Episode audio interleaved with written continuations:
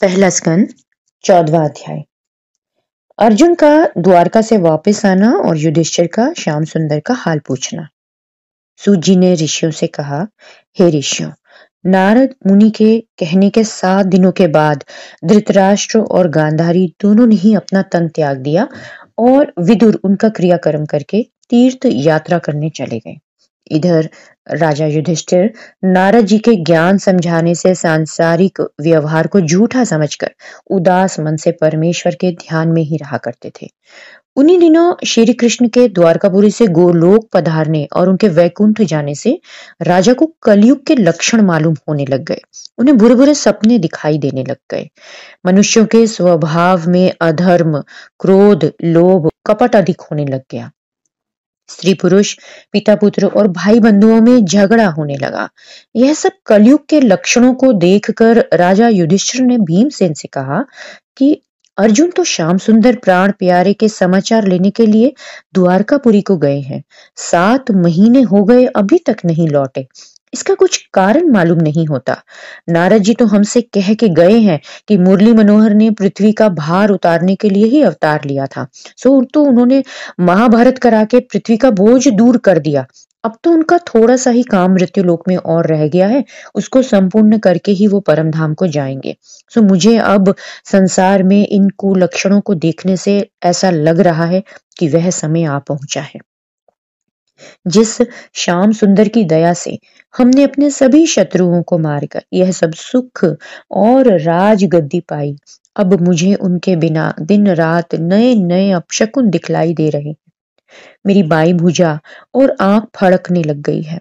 कभी कभी तो मेरा शरीर कांपने लगता है, कलेजा धड़कने लगता है, मन में कुछ डर सा मालूम होता है। सुबह के समय सूर्य की तरफ़ सियार खड़े होकर बोलते हैं, दिन को तारे आकाश से टूटने लग गए हैं।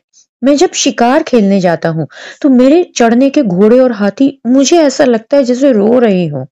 दिन रात कुत्ते रुदन किया करते हैं और रात को तो उल्लुओं की बोली सुनने से अब मुझे कुछ डर सा मालूम होने लग गया है। चारों दिशाओं में अंधकार सा दिखाई पड़ता है। इन दिनों भूचाल भी बहुत आने लग गए हैं। बार बार पृथ्वी कांपती है। थोड़े से बादल आकाश में होने से ही बिजली गिरती है। आंधियाँ चलती हैं। सूर्य में प्रकाश कम हो गया है। नदी और नालों का पानी सीधा नहीं बहता। और तो और, अग्निहोत्री लोग जब आग में आहुति डालते हैं, तब अग्नि देवता प्रसन्न होकर आहुति नहीं लेते। बछड़े गायों का दूध प्रसन्न होकर नहीं पीते। गायों की आँखों से मानो आँसू बह रहे हैं। सांड गायों से प्रीति नहीं रखते। देवताओं की मूर्तियों से पसीना निकलने लग गया है। और मेरी सभा में पता नहीं क्यों लोग बिना मतलब ही झूठ बोलने लग गए हैं। लोगों के स्वभाव में क्रोध और लोभ अधिक हो गया है। आकाश में केतु निकलता है। साधु महात्माओं का मन अब हरि भजन में नहीं लगता।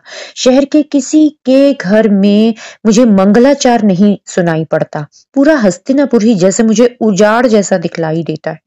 सो ही भीमसेन, इन सभी लक्षणों से मुझे ऐसा लग रहा है कि मेरे श्याम सुंदर, मेरे प्राण प्यारे, हम सबकी रक्षा करने वाले, कहीं वो मृत्यु लोग छोड़कर वैकुंठ तो नहीं पधार गए?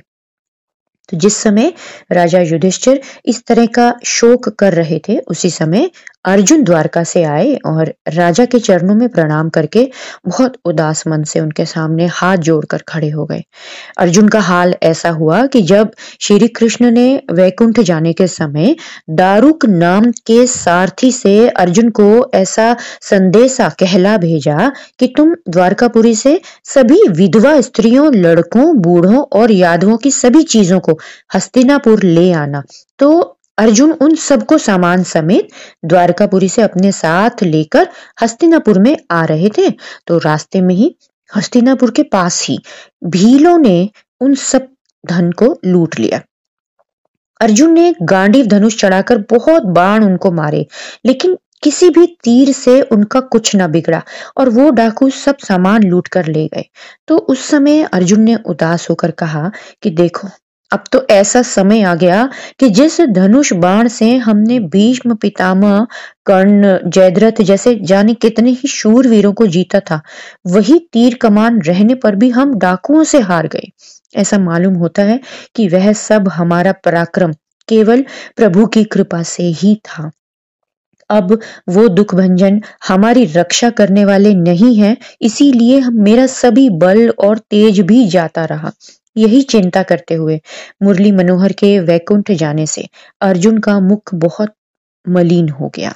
राजा युधिष्ठिर ने उनको उदास देख कर पूछा, हे अर्जुन, सभी यदुवंशी नाना शूरसेन वसुदेव मामा, देवकी, राजा उग्रसेन, अक्रूर बलदेव जी प्रद्युम्न, अनिरुद्ध, चारु देशण स्वभी ग्वाल गोपाल मुरली मनोहर, भक्त उद्धव और सभी द्वारका वासी सब ठीक से है ना?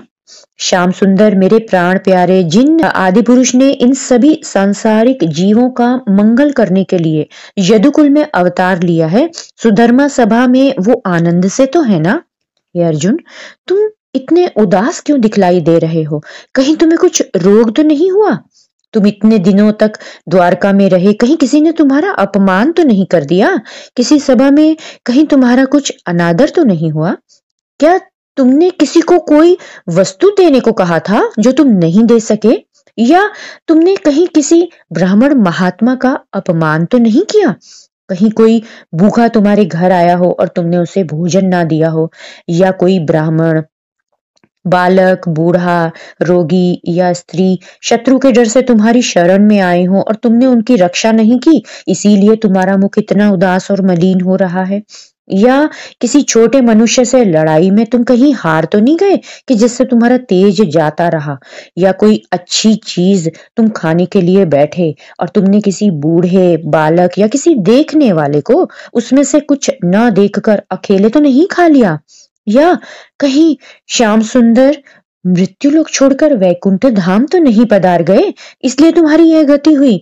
सभी हाल हमें कहो, अर्जुन।